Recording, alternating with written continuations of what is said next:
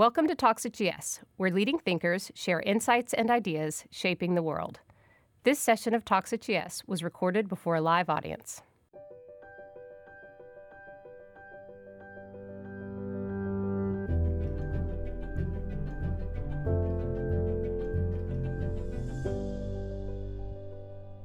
I'm thrilled um, to be here with my good friend Bob Pittman. And so the first thing I have to say, and we'll, we'll touch on this a little bit later, is Bob has a great podcast that he does called Math and Magic. And I was recently on the podcast and he got to interview me. And so I'm now, I'm excited to have tables the tables are turned. turned. Tables are turned. But we'll start, as you did, I want to start at the beginning. And I want to go back to when you really started in radio at the age of 15 in Mississippi. And tell me a little bit about, you know, your childhood, how you started, and how you made your way to be a successful programmer in the radio business at a relatively young age. Well, in the late 60s, early 70s, there was no satellite, there was no internet. So small town radio stations hired high school kids to be on the radio. And it's stunning the number of people in the media business of my age and a little older who got their start as a teenage disc jockey somewhere. And, uh, and I was no exception. I, I, I wanted to fly airplanes, and my, uh, my parents said, Well, you better get a job. And I tried getting a job at a men's clothing store, and they said I was too young. I tried to get a job at the high paying job in town, which was bagging groceries at the Piggly Wiggly. Uh, they had none. And I walked in a radio station and said, you know, I you know, could be on the radio, you got any jobs? And guy said, do you have good grades? I have good enough. He said, you, are you in trouble? I'm not really. And he goes, okay, read this. Turned on a reel-to-reel tape recorder, said, read this news copy off the teletype machine. He listened to it and said, okay, that's good enough. Go get your third class t- radio telephone uh, operator's license in New Orleans, which is allows you to run the transmitter. And I was hired. And suddenly I was a minimum wage, $1.65 an hour disc jockey. Uh, I got to be on the radio, be a star, and then sweep out the garbage. Wow. Uh, but it, it, it, gave me an, an early, uh, uh, you know, love for it. And I and initially I just wanted to get money to pay for flying lessons, but I got totally into it and uh, got intrigued with the the art of programming, and uh, and sort of led to a, an interesting career. By the time I was uh, 18, I was in a disc jockey. I'd been in Milwaukee, Detroit. At age 19, I convinced some folks to let me program a radio station in Pittsburgh. Why on earth they let a 19-year-old kid program the radio station? I have no idea. But I had a big success, and NBC hired me in Chicago to program their station when I was 20. And then at 23, they sent me to New York to program WNBC. Which is amazing. I mean, And- W. I mean, I remember what WNBC was. WNBC. Yeah. And, uh, and Herb Schlosser, who is the president of NBC, took a liking to me and uh, said, you know what, kid, you're going to TV. I want you to get some TV experience. So I did a show that ran after Saturday Night Live called Album Tracks. I hosted it and produced it. Interesting, my co-host what was- year was that? that was 1978. Wow. And my co-host was Jarl Mohn, who just retired as the chairman and uh, or the CEO of uh, NPR.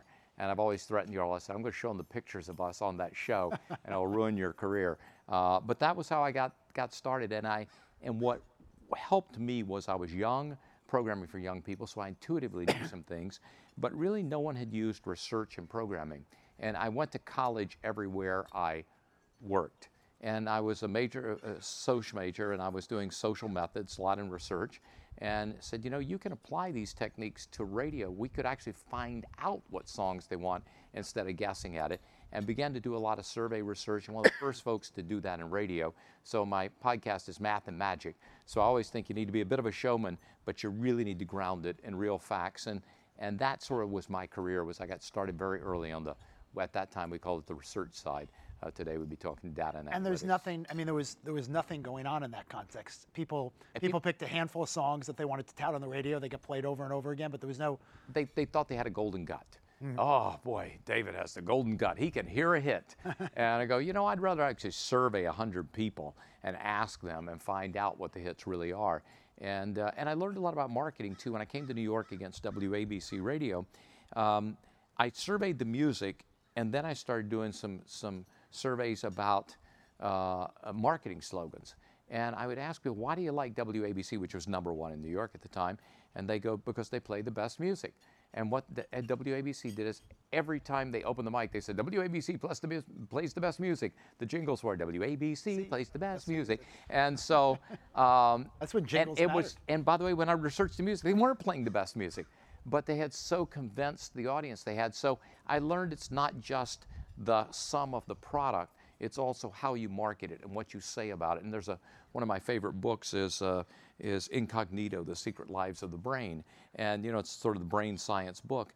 But one of the one of the things in there that comes out is that actually your subconscious sort of the thesis of the book, your subconscious is Right. running your, your life, and that if you say something enough, the subconscious will regurgitate it to your conscious self and say, oh yeah, WABC plays the best music, only because it's heard it a million it a times. million times, And- yeah. But it's not based on checking it against fact, and it's uh, sort of like the Undoing Project, if you've read that too, Mm-hmm. which you know the beginnings of behavioral economics, where you really begin to understand that it's not a logical, irrational uh, decision. There are other things that influence it. So I got I got to see that stuff very early. yeah. So by the time I got to MTV, I already had a few tricks. So let's we, we, we have to we have to talk about MTV and the creation of MTV and the idea for MTV. Uh, obviously, at the time, you know, the concept of of MTV, had technology changing to some degree, but tell us how it happened and where did the idea come from? And you know, I remember very well because I was I was in college when MTV. I mean, I remember this vividly when, when MTV, you know, was first launched, and all we wanted to do was turn to and watch MTV, and it was completely changing the way we thought about music, or the way we heard music. Um, and so, talk about kind of the brainchild and and how it got started, and then we can get into a little bit just how quickly it grew. Sure. I, you know, I think the um, there's several facets to the story, so I'm going to pick a couple of them. One is that the TV was about three channels, and if you were in a big city, maybe six channels. And uh, so this was this I- revolutionary idea that you were going to have all these channels of TV, 15, and uh, or maybe 30, uh, and from that you'd be able to pick and choose the program you wanted to watch when you wanted to watch it, like 24-hour news service, so you could pick a little news here or a little news here. AKA cable television. And cable TV. So it was, and remember, home video had not yet been invented. Sure. So you couldn't get a pre-recorded anything. It was the TV or nothing, or the movie theater. And so the idea was, and there was a company formed by Warner and American Express called Warner Amex Satellite Entertainment Corporation. And it was designed to build networks for this brave new world of specialized networks. And they actually recruited me because I came out of radio. And they thought that the networks were going to be specialized as opposed to general interest like the three broadcast networks. And uh, so I got hired to do it. And originally, the first service was the Movie Channel, which is actually still around today, which Movie was Channel's the first around, yeah. 24-hour movie service. It was the first all-movie service. What year was that? the That was Channel? 1979 Mm-hmm. when I came over.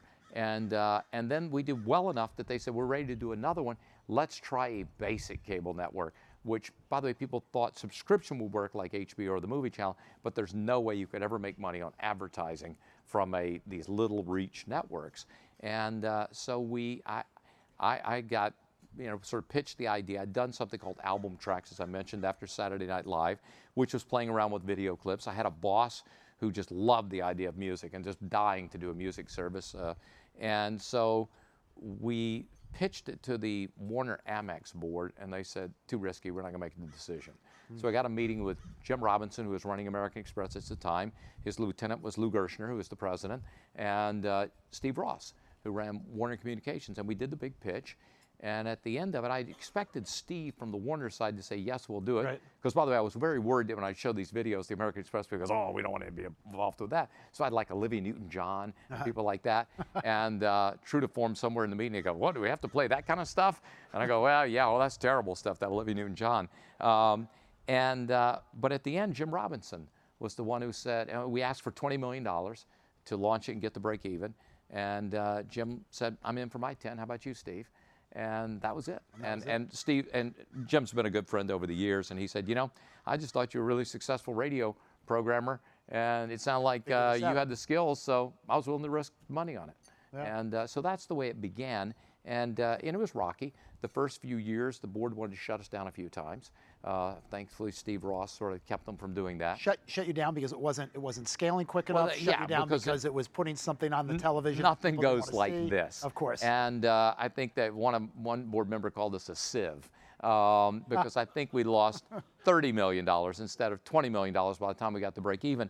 But what's curious, at the end of five years, we had actually earned more money cumulatively in that five years than we had originally projected. It just, you know, originally exploded. I was originally the programmer, and uh, we had projections. So we were going to do $10 million in revenue first year because we had a bunch of people from the networks who were our salespeople, and they'd gone around and talked to the agency. Said, "Yeah, yeah, we'll be there." Well, as soon as you show up, they go, "Well, I'll be there when you get a rating."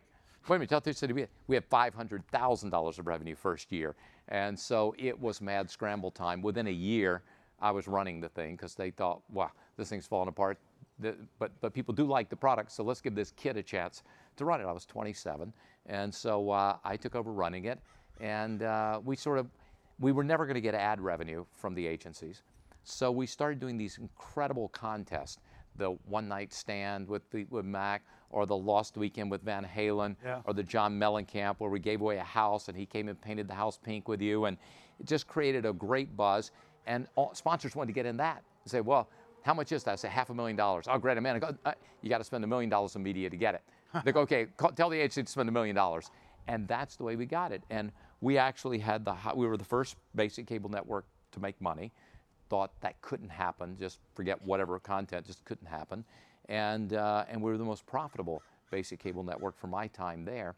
Uh, and we sort of developed this revenue stream. So when people talk about, well, boy, the agencies aren't there revenue. I've lived through that one. I lived through AOL when they said we don't want any digital advertising. Uh, that's not, uh, you know, we don't need to be on the internet, and uh, and that obviously turned out to be wrong. So it's you know you you get comfort from those ideas, Yep. but that was the first one I had, so I didn't know that it was ever going to turn around. But we had a sort of a maniacal uh, mission. You know, we were all on this mission from God to go create the first music service. Yeah, yeah. Well, it's a great, it's a, it's a great story, and it's, it's, it, it brings me kind of the next question because I want to jump ahead and I want to talk about iHeart. You don't want to bit. talk about old times? No, I mean, we can talk about it's old times. but I'm gonna jump ahead. I want to talk about iHeart a little bit, but you know, here's this business that you know is traditional radio business, and you know that world is just being disrupted and changing so quickly, and you've really worked to evolve it in a very, very significant way. So, talk a little bit about your vision for the evolution of iHeart and how you really think about that business now versus when you started getting involved in that business. So to me, the key was really taking a step back and saying, wait a minute, what is this we're doing here? And the, at that time, the bet was that technology would hurt uh, radio. And this whole Pandora and later Spotify, that's going to hurt radio. That's not, that's not even our business. Those guys are replacing the CD and downloads. That's, that's the other side of it, which is the music collection. We're in the radio business. And then understanding fundamentally what do we do in radio? Is radio is really about companionship. Um, we are, we keep people company. Uh, when you go to the 7-Eleven at uh, you know midnight, the guy, the, he's listening to to radio. radio. He's not Yeah. listening to his playlist. He wants a human voice. Keep him company, and we keep people company when they're dressing in the morning, when they're cooking breakfast, when they're driving in their car. As a matter of fact, we often coach our talent that you're someone's best friend sitting in that empty seat next to them in the car every morning. What would you be talking to them about? How would you be interacting? How could you be the most interesting friend so when they got to work, they were sad the journey was over as opposed to glad to get you out of the car? And, uh, and that makes the successful stations. And when you come to that, you realize, and by the way, 25% of our stations play no music. Right. Some people think, oh, it's about music. We, we happen to play About, music about everything. I mean, because great friends play music for each other. Yeah. It's a passion point. But we also sometimes there's passion around sports, opinions, etc. And uh, so for us, the journey was okay. If that's who we are and what we are, what do we need to do? Well, from a consumer standpoint, we need to be everywhere the consumer is with the products and services they expect from us. In other words, we need to be on devices other than a radio. So today we're on 250 uh, different platforms, thousands of devices, uh, smart speakers, my phone, my TV. I think we're on some refrigerators, uh, video game machines, everywhere. That you, I need my friend.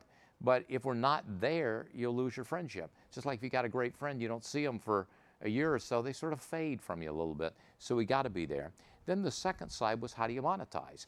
And the idea was, well, you know, we sell spots. And I go, I don't think advertisers want to buy any spots anymore. I think, you know, starting with AOL work we did, but Facebook and Google took it to new levels, is they redefined what an advertiser's looking for. The advertiser no longer wants to take the risk and not know much and trust you that these spots are going to Sure. work. They want analytics and data. So we set about building out the analytics and the data capabilities so we could indeed converse in the same language that they're accustomed to doing. And then finally, we had all these radio stations with different brands. Sort of hard to talk about that as one product. So we developed a master brand called iHeartRadio. And that became the name of our events, of our app, but also all of our radio stations. Z100, an iHeartRadio station. Mm-hmm. Um, and it's like Pixar. You know, if you know a film's a Pixar film, an animated film, say, oh, this probably be better than I if it weren't one. And indeed, we show about a 20 point lift in quality if people know it's an iHeart radio station, uh, quality perception. So we put those pieces in place, and then it's a matter of sort of driving it through and having our mind open to new ideas. One of them was podcasting, mm-hmm. which, um, if I look at Netflix, I think Netflix was really an extension of TV. It was TV, actual TV programs on demand, and it was stuff that looked like it ought to belong on TV, but wasn't on TV, but could be, and that was Netflix. Instead of owning that and sort of extending the TV experience, you know, single audience, multiple platforms, the TV industry decided to get a quick buck and license their stuff to this startup called Netflix. Um, and yeah, don't worry with having to build it. I think taking a lesson from that, we said podcasting is the equivalent of that for, for us and radio. And we need to use it as an extension of what we do. It's still companionship, it's the kind of stuff we talk about on the radio. I, I liken it to if we're in a cocktail party mm-hmm. and you and I say, hey, God, it's great to catch up. How's your house going? Blah, blah, blah, blah. That's radio. If I grab you and say, David, I need to talk to you for about 30 minutes. Can you come over here for a minute? And we did into some serious, guy, that's the podcast. Um, it's a deeper, more intimate uh, relationship, more focused relationship. And so we decided we needed to be there. And we are now the number one commercial podcaster. We and NPR go back and forth as to who's number one overall but we're about twice as big as number three and keep how, widening it. How many podcasts? How many podcasts does iHeart have? Well, we have, you know, well, gosh, we have I don't know how many zillions, but we have more in the top 200 than anybody else. We do about 150 million downloads a month, growing. We do reach about a 22 million unique audience. By the way, when we last year when we bought How Stuff Works and doubled our size, we were 12 million. Mm. So it's grown that much on top of the base we had. And I think the reason we at NPR are number one, and so far number one, sort of in that stack, is because we're both in radio. Mm-hmm. And we constantly talk about things on the radio podcast back and forth. And uh, we spend, I added it up, I think it was something between 100 and 200 million dollars a year in free radio advertising we have through our podcast. Every Sunday night, every radio station we own runs a podcast. Every time we break a new podcast, we run it first on the radio, and then we put it out on podcast. Yeah. And we're constantly talking back and forth, and that gives brings this new audience to it uh, that is both good for podcasting and obviously good for us. You know, we've been talking about media a lot, but you've run a bunch of other companies too. You ran a. You ran, I can't keep ran, a job. You ran Six Flags. I mean, you, you ran Century 21. You, what, when you look at the other when you look at the other companies, what what job or what other company did you really enjoy running and why? And what experience, you know, did you take from those that has helped you with iHeart? You know, it's funny. I when I went to AOL, people say, "Oh yeah, that MTV experience must help you a lot." And I said, "Actually, the experience helps me most is Six Flags, because we dealt with customer service, and the biggest issue on AOL and all the services was how do you really serve that serve consumer?" Yeah. And uh, I, I, found I take a lot from all of them. I learned an awful lot about how to resolve problems. Uh, if I got a problem, how do I deal with it? Because we had to deal with them on the spot at the theme parks. Um, and but every I, I, love business. It's like playing consumer-facing businesses. Mm-hmm. It's like playing chess. It's like okay, what's the problem? What's the solution? How do we move it around? And uh, and I've I, and I wind up using a lot of the tricks again and again. You know, if you tell me, oh man, I got a crisis. Okay, first thing you got to do is acknowledge it. Second thing you got to do is apologize for it. Then you got to empathize with them. Then you got to tell them what you're going to do and when you're going to do it. And if you do that, they'll forgive you. General. And I learned that at Six Flags. Yeah. And when we had a connectivity crisis at AOL, guess what we used? Exactly that process. Yeah. And so it's, and then, you know, look, when I was chief operating officer of Time Warner, we had all those businesses. There was, because we had so many different businesses and disparate businesses, there was a crisis every day. Um, and so you begin to say, okay, I need a, a way to deal with it. And, and you know, sitting in your seat, basically anything fun doesn't come to me. The things that come to me are the problems that can't be solved. Yeah. So my day is just filled with problems that no one else can solve, and they go, "Here, it's yours." Isn't, um, isn't, uh, isn't that the definition of being a CEO? Oh God, it's like you know, talk about aging. Yeah. Um, But it, by the way, when I stopped working in 2002, I, I, had sleeping problems, and then I stopped working. I didn't have any sleeping problems, uh, and I'm back to having sleeping problems again. Um, it's hard to turn the, hard to turn the mind off. It is hard to turn the mind off, but I think yeah. what I find fascinating about business, I'm sure everybody here, because they're doing the same thing, we all do, is just just incredibly stimulating. Yeah. And uh, and and the truth is, you can learn something from everybody.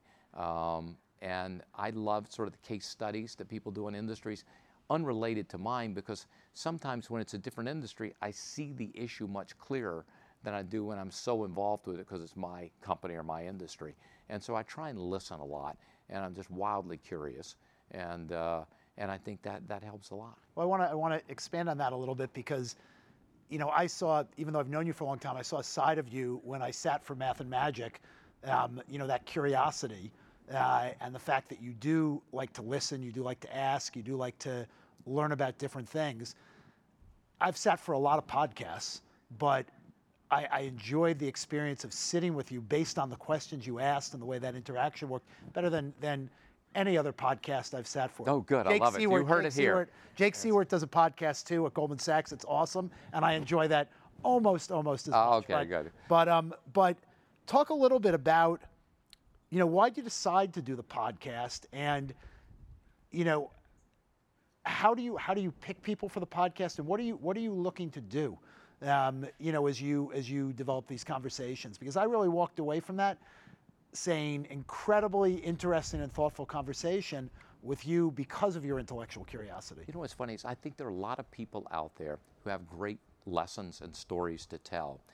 But sadly, when journalists get them, they feel a need to tear them apart as opposed to try and understand the story.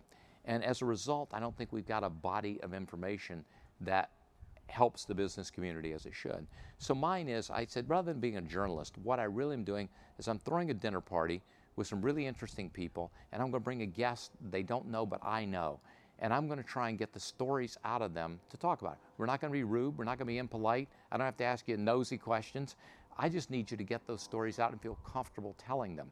And so that was the idea. Mm-hmm. And, and, it, and, and I would say I probably have a bias toward people I know because I know a lot of their stories. Mm. And I know, ooh, I, I had Walter Isaacson on last week, and I knew Walter had a story which I'd never heard told before that Walter never voted. And he didn't vote because he thought it violated his journalistic principles because he thought if I just decide which candidate I'm going to vote for, it puts a bias on me and I'm not going to be able to cover them as fairly. And wow. he had never told that. I knew he had that story. A high so, bar. Yeah. so I wanted to get stories like that out and, uh, and get them out because I think they're instructive to people. Whether you agree or disagree, it helps us all with our mind. And uh, so when I look for it, I'm looking for people who it's really math and magic, analytics and mm-hmm. creativity. Mm-hmm. How do you deal with both of those? And you know, in advertising, real extreme example, everybody says, "I want to measure. It's measurable," and I go, "So you found them all? What are you going to do with them? Yeah. Run a line of text? Or are you going to go into showman mode? And I found them. Now I'm going to convince them." persuasion. And I think you need both. And you need both running a company, building a company, sure. you need both in marketing.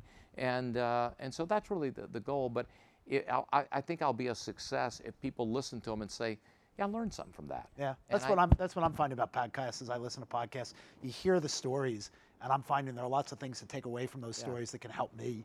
That can help me in my job at Goldman Sachs. That can help me in my life personally. Right. It's a very interesting forum for kind of generating some self-reflection and some thought. And look, I, you know, selfishly, I like talking with people, and so it's I've always enjoyed it. I'm comfortable doing it. I did it for a living when I was a kid, and so it's sort of fun being back on the mic. You um. And, and some of what you were just saying speaks to speaks to culture in a company, but you said you said, and this really resonated with me, that culture is the operating system of a company. When you think about culture in the organizations you've run, kind of what's your true north? How does that work? Well, look, I, I do think, like an operating system, if your culture's not right, no program works very well. If your operating system's broken, the, sure. I don't care what the program is, it doesn't work well. So I think it's real important to get that those values and and by the way, when I do a performance review with someone, I should be able to do the whole performance review through the values. You did this one well, you didn't do this one well. You're really extraordinary here, you're nice right. Here's what you could do more of here. but it's and never leave the values. And if I can't do that, we got the wrong values. Um, and and now we get to sort of I've done small companies, big companies. Why do big companies not innovate well and small companies do? And I have my theories. One of them is that let's say there are 10 levels between me and the lowest job in the company. So if somebody has an idea, to make it to me, they have to go through 10 people to say yes. Right. And one person can say no. Do the math. We've now stacked the odds 100 to 1 no to yes. Mm-hmm. So how can you break that? And one of the things we, we've talked about in our company, and we do it not as well as I'd like, but we're beginning to do it better, is when you, instead of throwing an idea through a chain, is that why do all these people have to approve it? Are they adding value? Um, I don't think so. I mean, I probably need somebody from engineering to say it's technically feasible, and somebody from legal to say, yeah, we could legally do that. And but that's not really an approval. That's just adding more input to it. So what we've tried to do instead of running it up the chain, we've tried to just throw it out to everybody that's going to be involved in making the decision. Now any one person can save an idea because Right. we're all hearing it. Now it's a little messier. It's more people involved. They got to look at more stuff. But if you really want the company to be as nimble as a startup, where one person has an idea, they tell the person to make the decision, and there's no, you're just having a dialogue, you find ideas are much better. I also find a presentation of an idea is nothing like a dialogue about the idea. Sure. And in small companies, you tend to have dialogues. And so, what I really want to do is start a dialogue about this idea because almost always, and I've had some really good ideas in my life, I've had some really bad ones, but the really good ones weren't like I got a great idea and we executed. I had a really good idea and then we iterated it. Hmm. We began talking about it and it got better, it moved, shifted. How about this? How about that? And when you move it through that process, it's amazing how much better the idea gets. So for us, we're trying to not make these levels a problem. We're trying to make, okay, now I got 10 people who can save an idea. Right. Any one person can sort of shake, you know what? Let's go save that idea. What I know is that when you say we've all agreed upon the idea, that's a mediocre idea at best. Uh, because great ideas scare the shit out of people. Yeah. Uh, and there's usually one person that's just fighting and fighting and fighting to get that through. And you want an organization that can let that person fight. One of our corporate values is we listen to and welcome dissent. Yeah. Uh, and I will often say when somebody says, We've worked it through and here's the idea, I always I can't make a decision. I say, What did the dissenter say? Yeah. And uh, the first time I did, they go, "Well, everybody agrees. And I go, well, you guys don't listen well. There's always somebody doesn't agree. And most of the time you go, okay, yeah, I'm going with the consensus view. But once in a while you go, wow, that's really a good idea. That's a better viewpoint. And as the CEO, I have the right to say, as a company, we're going to go with that one. And this, but we could be completely wrong, and sometimes we are.